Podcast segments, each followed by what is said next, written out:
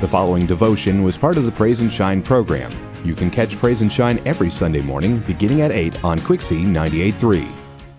The righteous shall live by faith. This is perhaps the most important connection between two words in the Bible righteousness and faith. To be righteous means that you are right with God. You know what it feels like when your relationship with another person is just right. Nothing can stand between you. You're always doing right by each other. With God, that's called righteous. And the Bible says it's the only way to heaven. But those who depend on the law to make them right with God are under his curse. For the scripture says, Cursed is everyone who does not observe and obey all the commands that are written in God's book of the law. Galatians 3:10.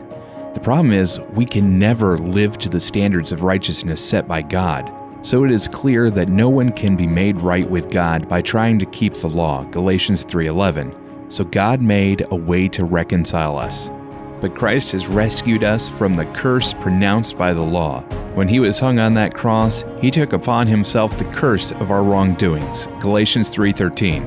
You see Jesus paid for our sins to break the curse and to make us righteous, right with God by faith in Jesus. The righteous shall live by faith. Thank you for listening to the Praise and Shine devotional. If you need prayer or would like to share praise, please visit our website, wqxz.com slash praise. You can also find the Praise and Shine group on Facebook by searching Praise and Shine. God bless.